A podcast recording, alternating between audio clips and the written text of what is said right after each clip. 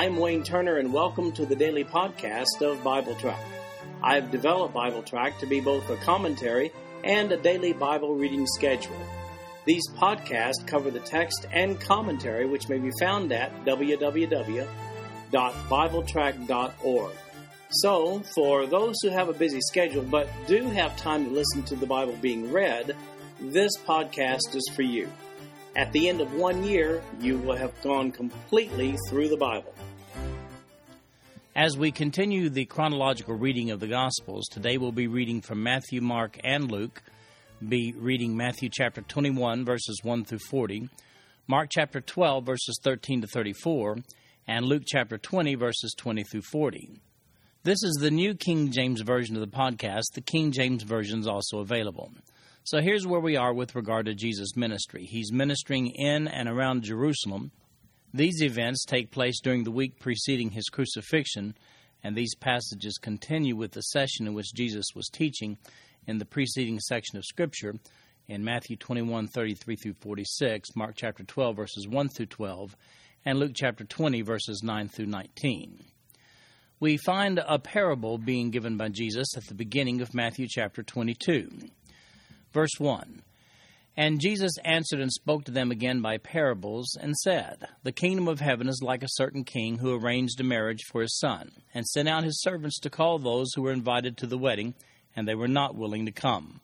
Again, he sent out other servants, saying, Tell those who are invited, See, I have prepared my dinner, my oxen and fatted cattle are killed, and all things are ready. Come to the wedding. But they made light of it and went their ways, one to his own farm and another to his business. And the rest seized his servants, treated them spitefully, and killed them. But when the king heard about it, he was furious. And he sent out his armies, destroyed those murderers, and burned up their city. Then he said to his servants, The wedding is ready, but those who were invited were not worthy. Therefore, go into the highways, and as many as you find, invite to the wedding. So those servants went out into the highways and gathered together all whom they found, both bad and good, and the wedding hall was filled with guests. But when the king came in to see the guest, he saw a man there who did not have on a wedding garment. So he said to him, Friend, how did you come in here without a wedding garment? And he was speechless. Then the king said to the servants, Bind him hand and foot, take him away, and cast him into outer darkness there will be weeping and gnashing of teeth, for many are called, but few are chosen. Well, this string of parables, this being the third in the series that began back in Matthew chapter 21, verse 23, this is as a result of Jesus being asked by the chief priest and elders, By what authority are you doing these things? And who gave you this authority? Now, the first two parables in reply were in Matthew chapter 21, verses 28 to 32, and then in chapter 21, verses 33 to 46. Those two parables are designed to point out that these so called leaders would not be comprising the coming kingdom of God, that kingdom of God on earth, because of their rejection of Jesus as the Messiah. This third parable makes the same point. The wedding setting here is the celebration, by the way, sometimes lasts as long as a week it's a picture of the kingdom of God on earth that Jesus has been proclaiming in fulfillment of the Old Testament prophecies regarding the Messiah. It's obvious here that those who were initially invited to the wedding are analogous to these Jewish leaders.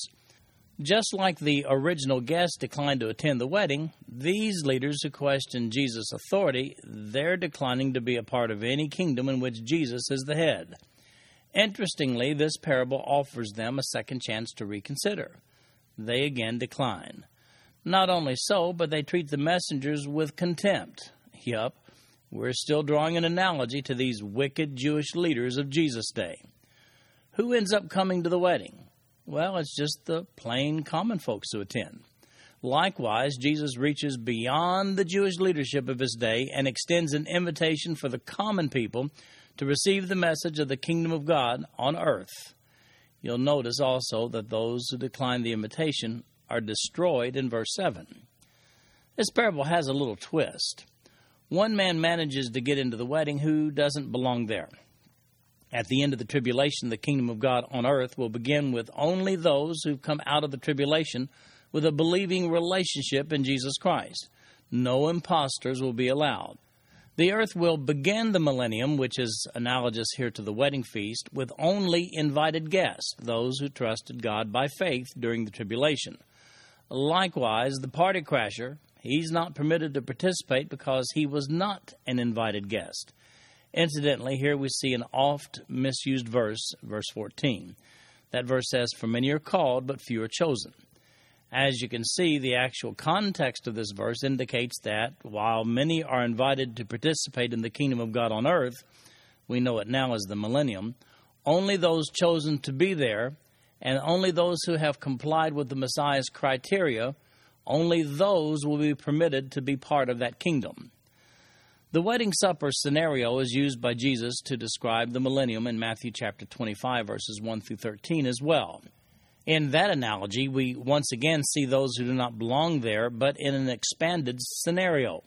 The party crashers, so to speak, are then described in Matthew chapter 25, verses 31 through 46. But there we find out more about their identity. They are Gentiles who rejected the gospel message spread by the witnesses during the tribulation leading up to the millennium. Rather than being granted access to the millennium, being the wedding feast, they're banished when it is said in Matthew chapter 25, verse 41 Depart from me, you cursed, into everlasting fire prepared for the devil and his angels.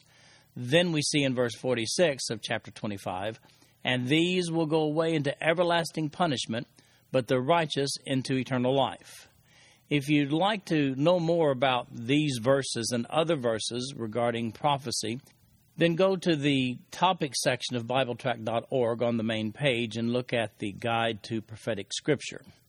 In preparation for the next section of reading, you may want to consult the written notes of BibleTrack.org for today, where I give a detailed description from Easton Bible Dictionary on the identity of the Pharisees, the Sadducees, and the Herodians, because we find them front and center in the next section of Scripture with regard to who's on that coin.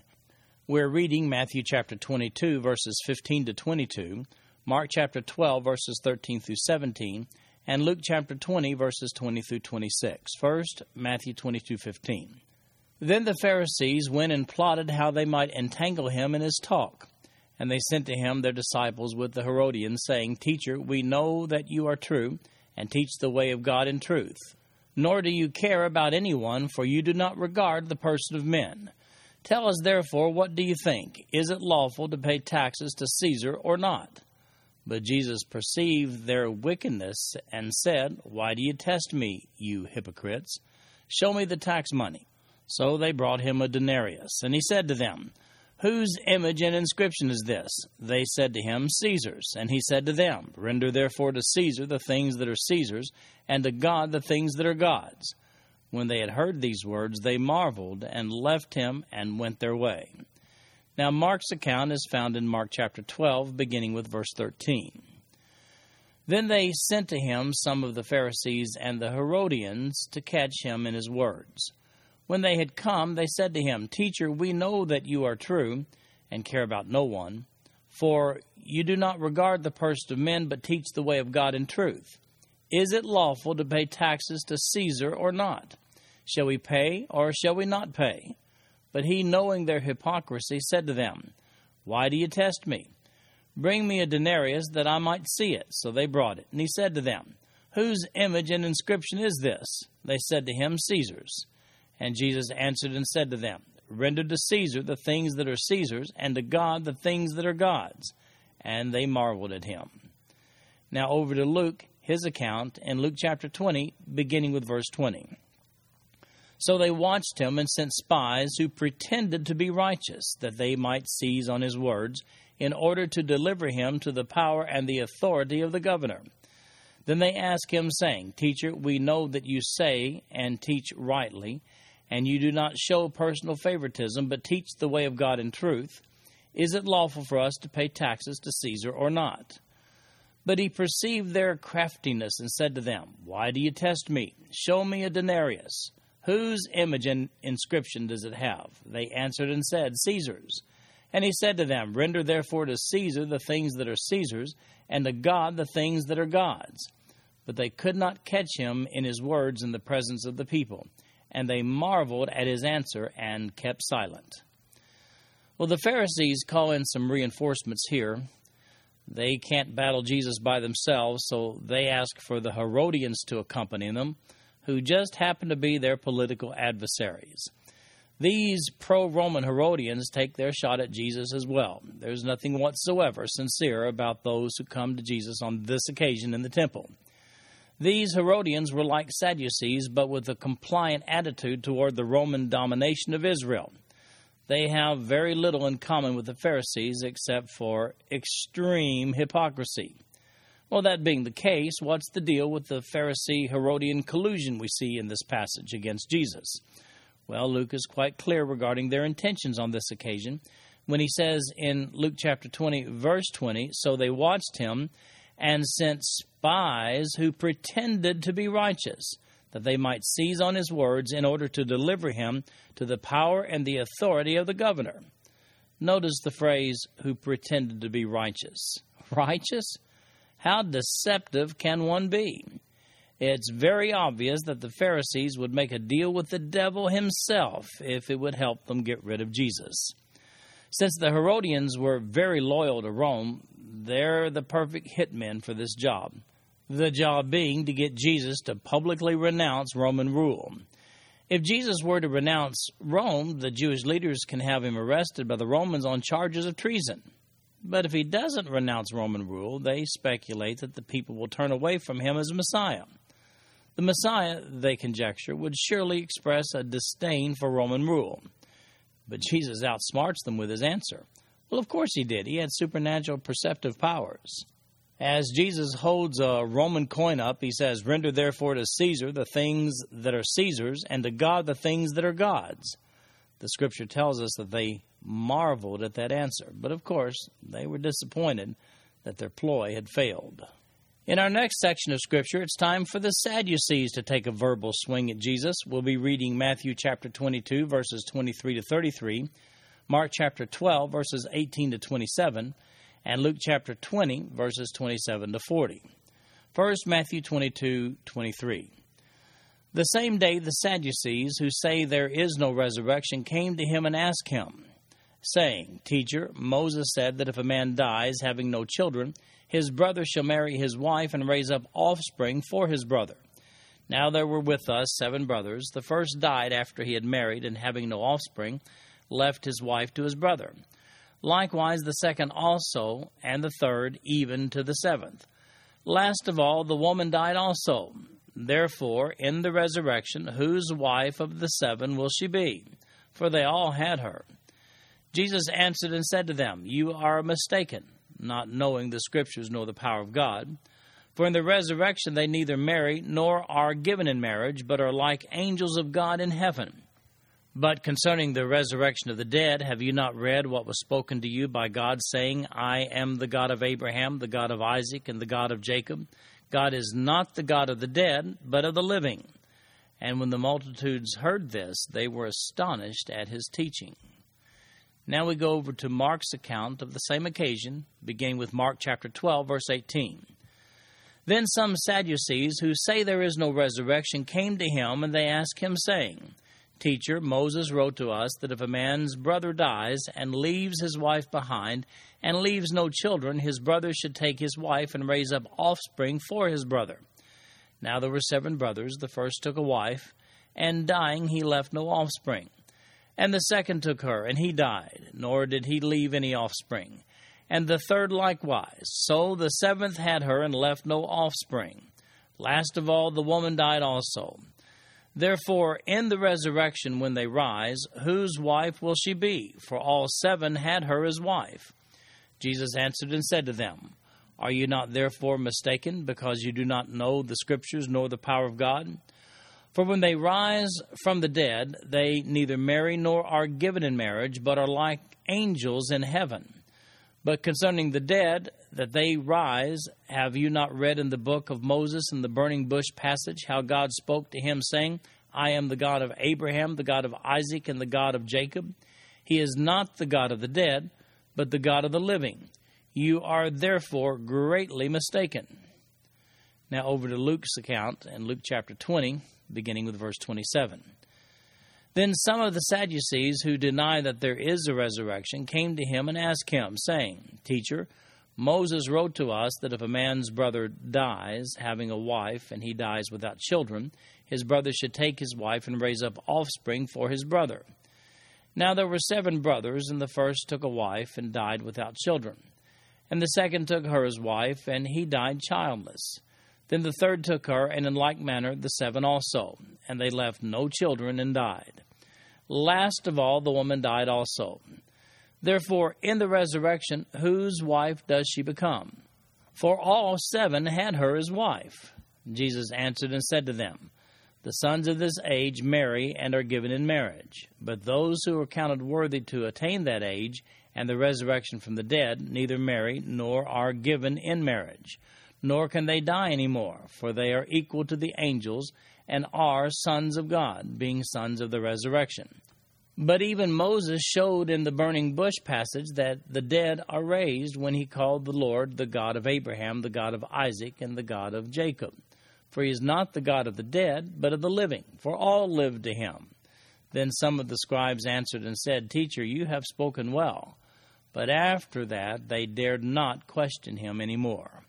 Well, since the Pharisees and the Herodians had failed to indict Jesus in the preceding section of Scripture, here come the Sadducees to take their turn at attempting to humiliate Jesus before the people while he's teaching in the temple. Now, these Sadducees didn't believe in the resurrection, among other scriptural truths that they'd also rejected. It's interesting, though, that they controlled the priesthood. The high priest was always chosen from among the Sadducees during this period. I'm confident they use this hypothetical illustration of theirs quite often to show what they considered the fallacy of the resurrection doctrine. They based their illustration upon the provision for widows who had not yet borne children. That provision is found in the law in Deuteronomy chapter 25, verses 5 and 6. These marriages are referred to in Hebrew culture as levirate marriages this woman, their hypothetical woman, she survives seven, I mean, count them, seven husbands. Although they claim in Matthew 22 25 that the story is true, I'm just not buying the story.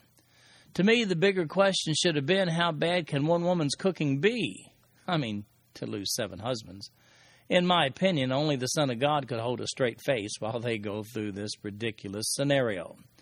Nonetheless, in their minds, Jesus must reject the doctrine of the resurrection, which will once and for all put him at odds with the Pharisees. Instead, Jesus tells all of them something that they didn't know about heaven. People don't marry there. It's easy to overlook, but notice in Luke's account, in Luke chapter 20, verse 39, it says, Then certain of the scribes answering said, Master, thou hast well said. These were the professional copyists and students of the law, and they were impressed. Jesus makes another point here which strikes at the heart of the Sadducees' belief system when he quotes God speaking to Moses in Exodus chapter 3 verse 6. Here's what he says. Moreover, he said, I am the God of your father, the God of Abraham, the God of Isaac, and the God of Jacob. And Moses hid his face, for he was afraid to look upon God.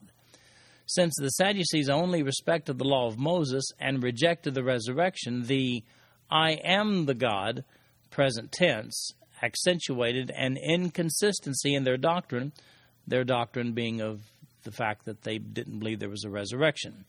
In other words, God tells Moses that he is, not was, but that he is the God of those who had already passed from mortal life to eternal life, specifically had been resurrected.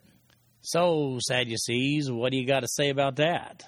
In the next section of Scripture, we switch back to the Pharisees. Be looking at Matthew chapter 22, verses 34 to 40, and Mark chapter 12, verses 28 to 34. First, Matthew 22, verse 34. But when the Pharisees heard that he had silenced the Sadducees, they gathered together. Then one of them, a lawyer, asked him a question, testing him and saying, Teacher, which is the great commandment in the law? Jesus said to him, You shall love the Lord your God with all your heart, with all your soul, and with all your mind. This is the first and great commandment. And the second is like it You shall love your neighbor as yourself. On these two commandments hang all the law and the prophets. Mark dedicates more verbiage to this in Mark chapter 12, beginning with verse 28. Then one of the scribes came, and having heard them reasoning together, perceiving that he had answered them well, asked him, Which is the first commandment of all? Jesus answered him, The first of all the commandments is, Hear, O Israel, the Lord our God, the Lord is one. And you shall love the Lord your God with all your heart, with all your soul, with all your mind, and with all your strength. This is the first commandment. And the second, like it, is this you shall love your neighbor as yourself. There is no other commandment greater than these. So the scribe said to him, Well said, teacher, you have spoken the truth, for there is one God, and there is no other but He. And to love Him with all the heart, with all the understanding, with all the soul, and with all the strength, and to love one's neighbor as oneself is more than all the whole burnt offerings and sacrifices. Now, when Jesus saw that he answered wisely, he said to him, You are not far from the kingdom of God. But after that, no one dared question him. Well, not wanting to be outdone in this duel with Jesus, the Pharisees appoint one of their own scribes and a lawyer, I might point out, to ask Jesus a question. Here's the question Which is the great commandment in the law? That seems like a pretty lame attempt to stump Jesus, don't you think? I mean, every observant Jew then and now. They quote several times a day Deuteronomy chapter 6, verses 4 through 6, which says, Hear, O Israel, the Lord our God, the Lord is one. You shall love the Lord your God with all your heart, with all your soul, with all your strength, and these words which I command you today shall be in your heart. Well, this passage is part of what's known by Jews as the Shema. If you want to know more about that, look at my notes on Deuteronomy chapter 6. So here's what Jesus says back in reply, taking it from Matthew's account. Jesus said to him, You shall love the Lord your God with all your heart, with all your soul, and with all your mind. This is the first and great commandment. And the second is like it You shall love your neighbor as yourself. On these two commandments hang all the law and the prophets. Well, that's right. If you want to summarize the law of Moses, here it is boiled down to just two action items the first being love for God, and the second being love for one another. Mark chapter 12, verses 32 to 34 are interesting here. It appears that the scribe who asked the question is in fact impressed. And Jesus recognizes his softened attitude toward the kingdom message when he says to him in verse 34, You are not far from the kingdom of God. This concludes our podcast for today. I'm Wayne Turner, and if you'd like to read along with our commentary online, go to www.bibletrack.org. Thank you for listening in today. The background music for these podcasts is an original composition written by the music director of Fayette Bible Church, Paul Walton.